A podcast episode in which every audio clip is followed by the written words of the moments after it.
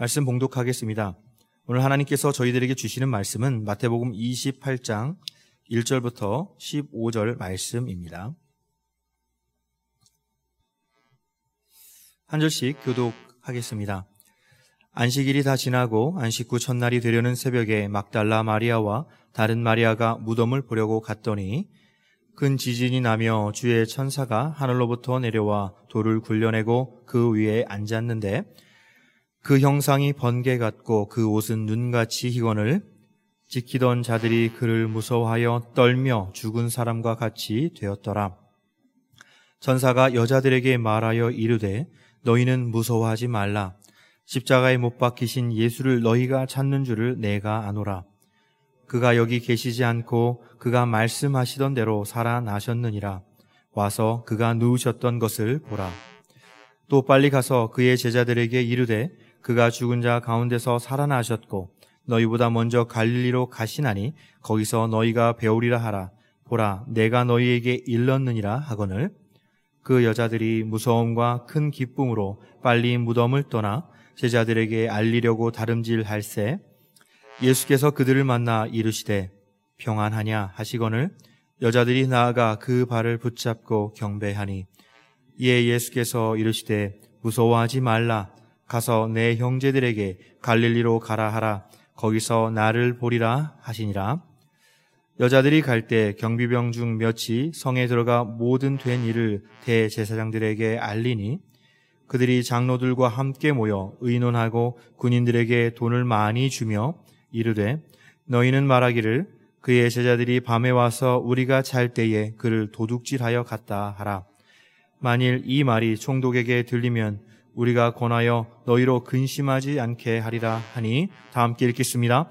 군인들이 돈을 받고 가르친 대로 말씀하였으니 이 말이 오늘날까지 유대인 가운데 두루 퍼지니라. 아멘. 안선호 목사님께서 진실과 거짓이라는 제목으로 말씀 증거해 주시겠습니다. 아, 영국의 철학자이자 방송인이었던 C.E.M. 조드란 사람이 있었는데 아, 이 사람에게 역사상 존재했던 인물들 가운데 누구를 가장 만나보고 싶으며 그 사람에게 어떤 질문을 가장 하고 싶은가라고 물었습니다. 예, 그랬더니 이 사람이 대답하기를 나는 예수 그리스도를 가장 만나보고 싶고 당신은 정말 부활하셨습니까? 아니면 부활하지 않았습니까? 라고 묻고 싶습니다. 라고 대답했습니다. 이것이 초기 기독교 공동체와 유대교 간의 가장 중요한 쟁점이었습니다. 마태가 오늘 본문 말미에 경비병들을 통해서 퍼진 거짓 증언을 기록한 것은 바로 이와 같은 기독교와 유대교 사이에 심각하고 첨예한 논쟁이 있었던 것을 배경으로 하고 있는 것입니다. 1절 말씀을 보게 되면 안식 후 첫날 새벽에 막달라 마리아와 다른 마리아가 무덤을 보려고 갔다고 말하고 있습니다. 안식 후 첫날 새벽이라는 것은 주일 아침을 의미하는 것인데요.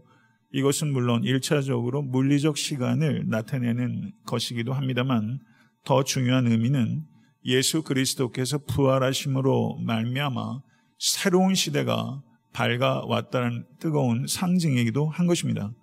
마태복음 27장 60절과 61절을 보게 되면 이 여인들이 예수님의 죽음과 매장을 지켜보았던 여인들이라는 것을 알 수 있습니다.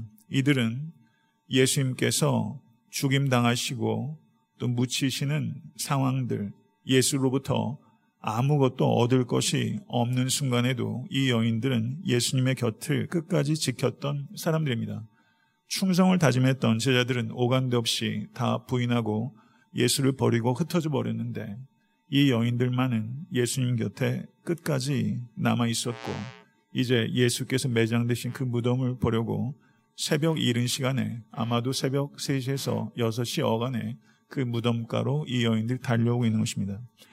다른 병행 본문들을 보게 되면 이 여인들이 예수께 향품을 바르기 위해서 갔다라고 말하고 있습니다. 그런데 니고데모가 이미 다 한 일입니다. 그렇기 때문에 이 여인들이 하려고 하는 일은 불필요한 일이었습니다. 그리고 클로너라는 저명한 고고학자가 있는데 그 당시에 예루살렘의 무덤을 조사해 보면 딱 네 개만 둥그런 형태로 문을 닫았고 다 정사각형 혹은 직사각형 형태로 무덤을 봉인하고 있는 것을 고고학적으로 밝혀냈습니다. 그러니까 이 무덤은 아마도 사각형 형태였을 것이다. 그런데 사각형 형태의 이 돌의 무게가 평균적으로 250kg 정도라는 것입니다. 여인들 몇 사람이 둥근 형태도 아니고 사각형 형태의 250kg 정도가 되는 돌을 옮긴다. 불가능한 일이죠. 그렇다고 이 여인들에게 부활의 믿음이 있었던 것도 아닙니다.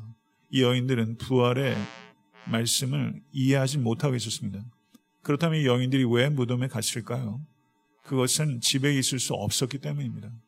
예수님을 너무나 뜨겁게 사랑했기 때문에 무모하리만큼 예수님을 사랑했기 때문에 그 무덤가로 갔던 것이죠. 성도 여러분, 이 부활절 아침에 우리들은 정말 예수님을 신앙생활 해오면서 이 여인들만큼 뜨겁게 예수님을 사랑한 적이 있는가? 한번 그것을 깊이 생각해 볼 수 있게 되기를 바랍니다. 우리들은 여인들의 행동을 경솔하게 비난해서는 안 됩니다. 이 여인들의 불필요하고 불가능한 행동은 비난받아야 될 행동이 아니라 우리가 마땅히 본받아야 될 행동인 줄 믿습니다. 여인의 사랑의 헌신을 최초의 부활의 목격자가 되는 것으로 보상해 주신 하나님께 찬양과 경배를 올려드립니다. 2절에서 4절을 보게 되면 천사의 등장과 경비병들의 반응이 기록되어 있습니다. 이 2절에서 4절의 내용과 1절의 내용이 어떤 것이 시간적으로 우선 있는지는 사실은 명확하지 않습니다. 제 생각에 2절에서 4절의 내용은 여인들이 무덤에 도착하기 전에 일어났을 것 같이 보입니다. 2절의 말씀을 보게 되면 큰 지진이 나며 주의 천사가 하늘로부터 내려와 돌을 굴려내고 그 위에 앉았는데 라고 말씀합니다. 지진은 예수께서 십자가 달려 죽으셨을 때도 있었습니다. 그러므로 여기에서 언급되고 있는 지진은 두 번째 지진입니다. 그런데 16세기에 예수의 사제였던 코로넬리우스 라페라는 사람은 이 두 개의 지진을 이렇게 묘사했습니다. 그리스도의 죽음에서 슬픔에 떨었던 땅이 그의 부활로 기쁨으로 뛰었다. 이렇게 표현했어요. 얼마나 아름답고 심오한 표현입니까?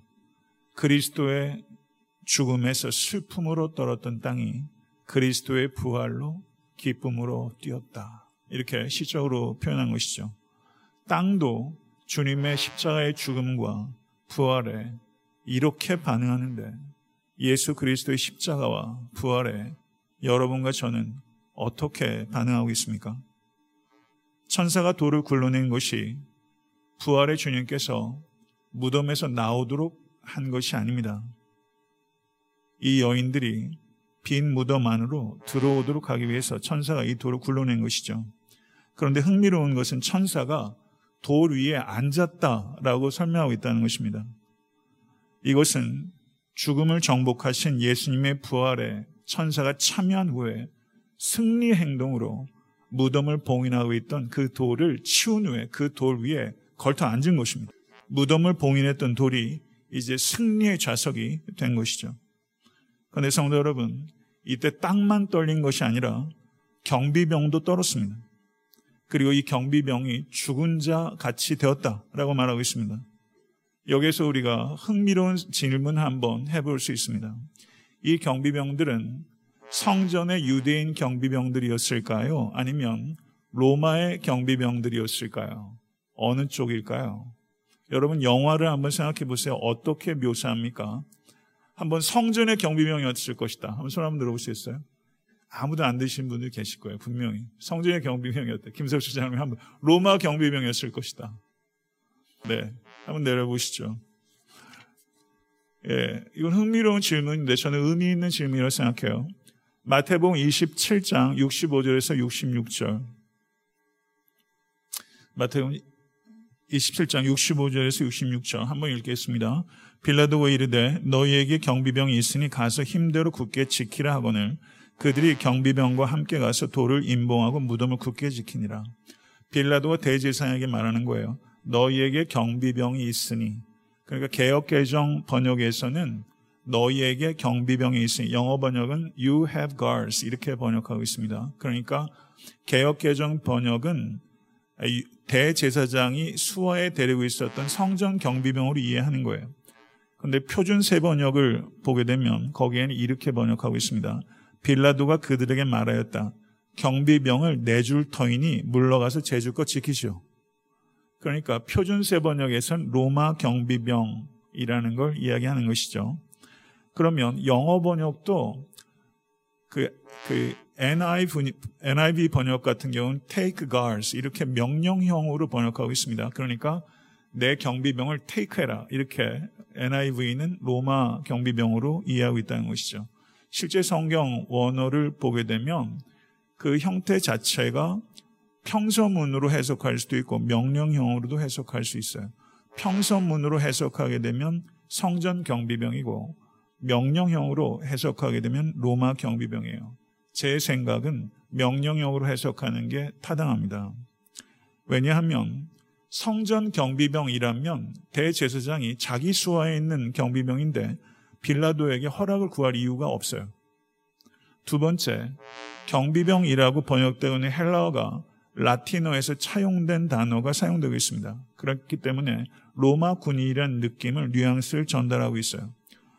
로마 경비병들이라면 로마 병, 경비병들은 대단히 훈련이 잘 된 전쟁에서 잔뼈가 굵은 베테랑들입니다. 이 사람들은 여관에서 놀래지 않아요. 그래서 한 성경학자가 위트 있게 이 부분을 설명했는데 이렇게 표현했습니다. 죽은 자를 지키던 자들이 죽은 자가 살아났을 때 죽은 자처럼 되었다. 이렇게 표현했어요. 한번 우리가 이 상황 가운데 들어가 있다고 이 이야기 속으로 한번 들어가 보세요. 그래서 이 경이와 놀라움들을 우리가 느껴야 돼요. 죽은 자를 지키던 자들이 죽은 자가 살아났을 때 죽은 자처럼 되었다. 근데 5절에서 7절을 보게 되면 천사가 여인들에게 나타나서 사명을 부여하는 장면이 기록되어 있습니다. 천사가 여인에게 말합니다. 너희는 무서워하지 말라. 십자가에 못 박히신 예수를 너희가 찾는 줄을 내가 아노라. 그가 여기 계시지 않고 그가 말씀하시던 대로 살아나셨느니라. 와서 그가 누우셨던 곳을 보라. 또 빨리 가서 그의 제자들에게 이르되 그가 죽은 자 가운데서 살아나셨고 너희보다 먼저 갈릴리로 가시나니 거기서 너희가 배우리라 하라. 이렇게 이야기를 했어요. 천사의 말을 잘 생각해 보세요. 십자가에 못 박힌 예수를 너희가 찾는 줄을 내가 아노라. 여기에는 책망의 어조가 있는 거예요. 예수님께서 여러 차례 순환 당하실 것과 부활하실 것에 대해서 예언하셨습니다. 예를 들면 마태복음 16장 21절을 보게 되면 이때로부터 예수 그리스도께서 자기가 예루살렘에 올라가 장로들과 대제사장들과 서기관들에게 많은 고난을 받고 죽임을 당하고 제3일에 살아나야 할 것을 제자들에게 비로소 나타내시니 아멘. 예수님께서는 부활을 분명히 말씀하셨어요. 여인들은 예수님의 부활에 대한 메시지를 이해하지 못했고 믿지 못했습니다. 그래서 지금 십자가에 못 박히신 예수를 찾고 있는 것이고 이것에 대해서 천사는 이 여인을 책망조로 이야기하고 있는 것입니다. 그리고 천사가 말합니다. 그가 말씀하시던 대로 살아나셨느니라. 아멘. 할렐루야. 믿으십니까? 예수 그리스도께서 소생하신 것이 아닙니다. 성도 여러분, 나사로는 소생했고 야이로의 딸도 소생한 거예요. 그리고 구약에 나오는 죽었다 산 사람도 소생한 거예요. 그리고 다시 죽었어요. 그러나 예수 그리스도께서는 소생하신 것이 아니라 다시 살아나셔서 다시 죽지 않으셨습니다. 아멘. 예수님께서 부활의 첫 열매가 되신 것입니다. 그래서 골로새서 1장 18절에 그는 몸인 교회의 머리라. 그가 근본이요 죽은 자들 가운데서 먼저 나신 자니 이는 친히 만물의 으뜸이 되려 하시며 라고 말씀하셨습니다. 믿으십니까? 예수 그리스도께서는 부활의 첫 열매가 되신 것이고 모든 믿는 자들 우리의 부활을 예견하는 열매가 되신 것을 믿습니다. 우리 믿는 자는 예수 그리스도를 주와 그리스도로 믿는 순간 새 생명으로 부활하였으며 우리가 죽는 순간 영원한 생명으로 부활하게 될 것을 믿습니다. 천사가 와서 천사가 이렇게 말했어요. 와서 그가 누우셨던 곳을 보라. 와서 보라는 것입니다.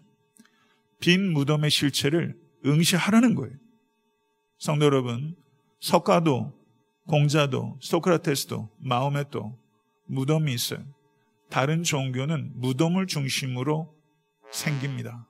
그런데 우리 주 예수 그리스도의 무덤은 비어 있어요. 기독교는 빈 무덤의 종교입니다. 그런데 천사가요, 빈 무덤을 와서 보라고 해놓고 그것을 계속 응시하고 있으라고는 말하지 않아요. 와서 보라.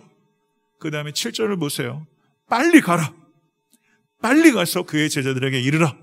라고 말하면서 빈 무덤에 안주하고 있지 말고 빨리 가서 이 소식을 전하라. 라고 소명을 주는 종교라는 것이죠. 여기에서 빨리라고 번역되고 있는 이 단어, 성도 여러분, 시대적 전환점, 우주의 전환이 일어나고 있는 이 부활의 시간에 이제 우리가 신속하게 움직여야 된다는 것이 빨리란 단어가 담고 있어요.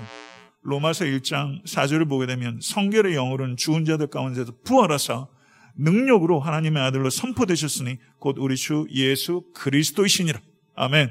사랑하는 성도 여러분, 부활을 통해 예수께서 하나님의 아들이심이 입증되었으며 그분의 십자가의 죽음이 인간의 죄를 대속하는 죽음이라는 것이 증명된 것을 믿으시길 간절히 축원합니다.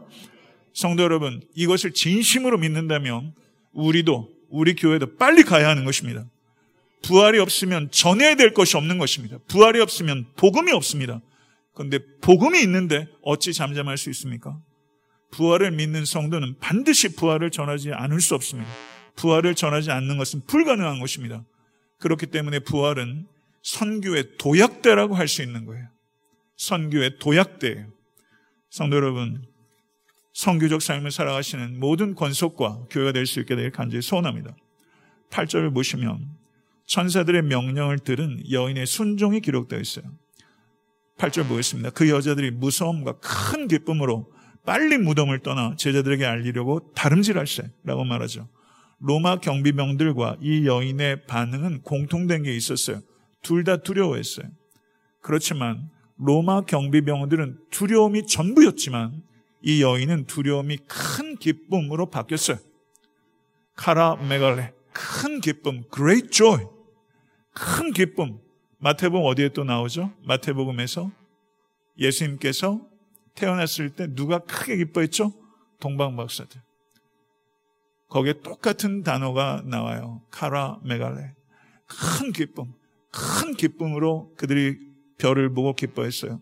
예수의 탄생을 크게 기뻐한 것은 동방박사였고 예수의 부활을 크게 기뻐한 것은 사회에서 보잘 것 없는 여인들이었어요. 다 주변인들이에요. 예수의 탄생도 예수께서 다시 사심도 크게 기뻐한 사람이 사회 주변인들이었어요. 헤롯은 탄생한 예수를 죽이려고 했고 그리고 대제사장들은 다시 살아나신 예수의 흔적을 지우려고 했어요. 성도 여러분, 예수님께서는 십자가를 지심으로 우리의 죄를 해결하셨고 믿으십니까? 예수께서는 부활하심으로 우리의 죽음의 문제를 해결하셨습니다. 아멘. 인간이 해결할 수 없는 두 개의 문제를 예수께서 십자가 죽음을 부활을 통해서 해결하셨습니다. 사랑하는 성도 여러분, 이 기쁜 소식을 믿으면서 어떻게 우리는 기쁨 없이 살 수 있습니까? 이거는 심각한 모순이에요. 그리스도인이 됐다는 증거가 무엇입니까? 기쁨이에요. 그리스도인이 되었다는 결과요. 그리스도인이 되었다는 증거가 기쁨이에요. 예수께서 나를 위해서 하셨던 일, 예수께서 나를 위하여 하고 계신 일, 예수께서 나를 위하여 하실 일을 진실로 믿으십니까? 이것을 진실로 믿으신다면 그것을 묵상하시고 여러분의 영혼과 삶 속에 대입하세요.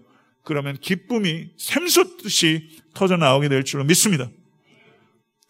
예수께서 여인들에게 물으셨어요. 평안하냐? 평안하냐? 이 부활의 주님은 우리에게 평안하냐라고 물으세요. 이 세상에 그 누구도 이 세상에 그 무엇도 우리에게 샬롬을 가져다 줄 수 없습니다. 죄로 인해서 하나님과의 관계를 상실해버린 인간들을 예수 그리스도의 십자가로 말미암아 화평을 이루게 하시고 하나님과의 화평으로 말미암아 다른 인간과 그리고 자기 자신과도 화평케 하셨어요. 사랑하는 성도 여러분, 예수 그리스도께서 가져다 주신 샬롬입니다. 성도 여러분, 여러분에게 예수님께서 물으세요. 평안하냐고요. 평안하실 수 있기를 간절히 축원합니다. 여인들은 나아가 그 발을 잡고 경배했다. 프로스코네오. 월십했다. 영어 번역 그렇게 돼 있어요. 월십했어요. 부활의 주님께서는 지금 여인의 예배를 허락하셨어요. 그렇죠? 이게 무슨 의미예요? 마태복음 4장에 그 예수님께서 마귀를 물리치면서 뭐라고 말합니까? 경배 받으실 분은 오직 하나님 한 분이시라고 말씀하시죠. 여기서 예수님께서 경배를 수용하셨어요. 이것은 무슨 뜻이에요? 예수님 스스로 부활의 주님께서 자신의 신성을 인정하신 것이죠. 예수님은 참 인간이요, 참 하나님이신 줄로 믿습니다. 성도 여러분, 예수님께서 제자들이, 근데 여기서 한번 보세요. 여자들이 발을 잡았다. 왜 이렇게 굳이 경배했다고만 표현하지 않고 발을 잡았다. 마태가 이렇게 얘기를 했을까요? 마태는 여기에서 아주 지혜롭게 하나의 장치를 하고 있어요. 예수 그리스도의 부활은 영적인 환영이 아니라 실질적인 육체를 가지고 있는 부활이라는 것을 강조하는 거예요. 발을 잡고 경배했어요. 예수님께서 제자들이 두려워하고 있을 때 문을 여러 겹으로 닫고 있었습니다. 예수께서 부활의 몸이 쑥 들어가셨어요. 그리고 디베라 바닷가에선 예수님의 부활의 몸은 음식을 드셨어요. 엠마오로 가는 제자들과 같이 걸어가면서 대화를 했는데 제자들이 못 알아봤어요. 근데 제자들하고 밥을 먹을 때 제자들이 눈이 밝아져서 예수인 줄 알게 됐다고 그랬어요. 그러니까 예수님의 부활의 육체는 죽기 이전의 육체와 연속되기도 하고 비연속되기도 하는 육체예요. 이것을 부활의 예수님의 육체는 육체의 한계를 뛰어넘는 육체, 이것을 비육체적 육체라고 표현할 수 있어요. 육체인데 비육체적 육체예요. 죽음 이전의 몸과는 연속되기도 하고 비연속되기도 해요. 예수 그리스도께서 이 땅에 다시 오실 것입니다. 믿으십니까? 예수 그리스도께서 이 땅에 다시 오실 때 우리의 썩을 몸이 변화돼서 이 예수 그리스도의 이 신비한 비육체적 육체를 입게 될 줄로 믿습니다. 아멘. 성도 여러분, 이 세상의 몸이 유일한 몸이 아니에요. 이 세상의 삶이 유일한 삶이 아니에요. 이 세상이 유일한 세상이 아니에요. 오는 세상이 있습니다. 믿으십니까? 여자들이 예수님의 발을 잡았어요. 여기엔 또 다른 의미가 있겠죠. 왜 잡았을까요? 가지 말라고. 가지 말라고. 바지가랑이 잡고 있는 것처럼 발을 잡고 부활의 주님을 여러분 같으면 쉽게 떠내보내요? 쉽겠어요? 안 잡고 싶겠어요? 잡았죠. 근데 예수님께서 뭐라고 하십니까? 그 뒤에 이어진 내용을 보세요. 가라 그러는 거예요. 가서 내 형제들에게 갈릴리로 가라 하라. 거기서 나를 보리라. 예수님께서 말씀하셨어요. 예수님께서 변화산 위에 있고자 했던 베드로를 변화산 밑으로 가게 했던 것처럼 발을 잡고 안주하려고 하는 여인들에게 부활의 삶은 편안함 속에 안주하는 것이 아니라는 거예요. 부활의 소식을 가지고 빨리 가라는 거예요. 이것이 부활의 삶이라는 거죠. 그런데 예수님께서 여기에서 어떻게 말하는지 보세요. 내 형제들이라고 말하세요. 예수님께서 제자들을 내 형제들이라고 표현한 유일한 예입니다. 천사들은 그의 제자들에게 가서 말하라고 했는데 예수님께서는 내 형제들에게 가서 말하라 라고 내 형제들이라고 했어요. 이 말이 의미가 없겠어요. 부활의 주님이 그렇게 아무 의미 없이 호칭하겠어요. 자신을 부인하고 버려버렸던 제자들을 여전히 사랑하시고 여전히 용서하시고 여전히 세우신다는 것을 내 형제들아 라는 말에 다 담으신 것이죠. 믿으십니까? 마태복음 12장 49절에서 50절을 보게 되면 손을 내밀어 제자들을 가리켜 이르시되 나의 어머니와 나의 형 동생들을 보라 누구든지 하늘에 계신 내 아버지의 뜻대로 하는 자가 내 형제요 자매요 어머니이니라 하시더라. 아멘. 예수님께서는 새롭게 가족 관계를 정의하신 거예요. 누가 형제입니까? 누가 자매입니까? 하나님의 뜻대로 행하는 자가 형제요 자매요 부모요 가족이라는 거예요. 예수 그리스도께서 부활의 예수 그리스도께서는 지금 내 형제들아 에게라고 말씀하면서 새로운 가족을 창조하고 계신 거예요. 예수께서 창조하신 새로운 가족이 무엇입니까? 교회입니다. 믿으십니까? 우리가 예수의 부활하신 예수께서 새롭게 창조하신 가족이에요. 우리가 가족이에요. 내 형제들아 라는 말에는 이 제자들과 예수님과의 관계를 새롭게 규정하는 동시에 우리의 관계를 규정하는 거예요. 우리가 형제 자매라는 거예요. 믿으십니까? 부활하신 예수께서 우리가 형제 자매가 되게 하신 거예요. 세상에 믿지 않는 자들, 믿지 않는 자들, 그리고 자유주의 신학자들은 교회가 부활을 만들었다는 거예요. 교회가 부활을 만든 게 아니라 부활의 주님께서 내 형제들을 만드신 거예요. 부활이 교회를 만든 것이지 교회가 부활을 조작한 것이 아닌 줄 믿습니다. 성도 여러분, 그런데 왜 하나님께서는 부활의 첫 증인으로 여인을 부르셨을까요? 니고데모를 부르시지. 그래야지 훨씬 폼도 나고 영향력도 있을 텐데. 유대인 역사가 요세프스라는 사람이 쓴 유대 고대사를 보게 되면 당시의 여인들의 위치를 알 수 있는 전형적인 편견이 기록되어 있어요. 여성으로부터 비롯된 어떤 증거도 받아들일 수 없다. 여성들은 경박하고 무모하기 때문이다. 이렇게 썼어요, 책에. 그러니까 이것이 그 당시의 시대상이에요. 여성상이에요. 여성으로부터 비롯된 어떤 증거도 받아들일 수 없다. 이 시대에 만약에 교회가 부활을 조작했다면 부활의 첫 번째 증인으로 여인으로 그것을 증언하도록 하는 바보짓은 하지 않을 것입니다. 세상의 창조한 이래로 하나님께서 자기 아들을 죽은 자 가운데서 일으키신 가장 위대한 소식을 그 당시에 가장 무시당했던 여인들의 입술을 통해서 증언케 하신 것은 하나님만이 하실 수 있는 최상의 아이론입니다. 성도 여러분, 성경이 막달라 마리아를 비롯한 여인들을 부활의 첫 번째 증인으로 기록하고 있는 것은 실제 여인들이 부활의 첫 번째 증인이었기 때문입니다. 성도 여러분, 혹시 이 자리에 아직도 부활을 믿지 못하고 계신 분이 계십니까? 성경의 부활에 관한 기록들, 유심히 지적으로 깊이 생각하시면 탐구해 보십시오. 성경을 지적으로 탐구한다고 부활을 믿게 되지는 않을 것입니다. 왜냐하면 부활을 믿는 것은 지적 탐구를 통해서 얻어지는 것이 아니라 하나님의 은혜로 믿게 되는 것이기 때문입니다. 그런데 왜 부활을 지적으로 탐구하라고 제가 말씀을 드리냐면 부활을 부인하는 사람들은 지적으로 탐구한 결과로 부인하기보다는 무턱대고 그런 게 어딨어? 하고 무턱대고 부인하는 경향이 많기 때문입니다. 성경을 지적으로 탐구하게 되면 무턱대고 부인하기 어려운 증거들이 곳곳에 확고하게 있습니다. 부활에 대해서 회의하고 계십니까? 만약에 그런 분이 계시다면 부활에 대한 여러분의 회의를 회의해 보시라고 저는 권하고 싶습니다. 이것이 진실된 자세이기 때문이에요. 예수 그리스도의 십자가 부활은 여러분 받아들여도 되고 안 받아들여도 되는 그런 류의 지식이 아니에요. 이건 살고 죽느냐, 영원히 살고 죽느냐가 달린 문제예요.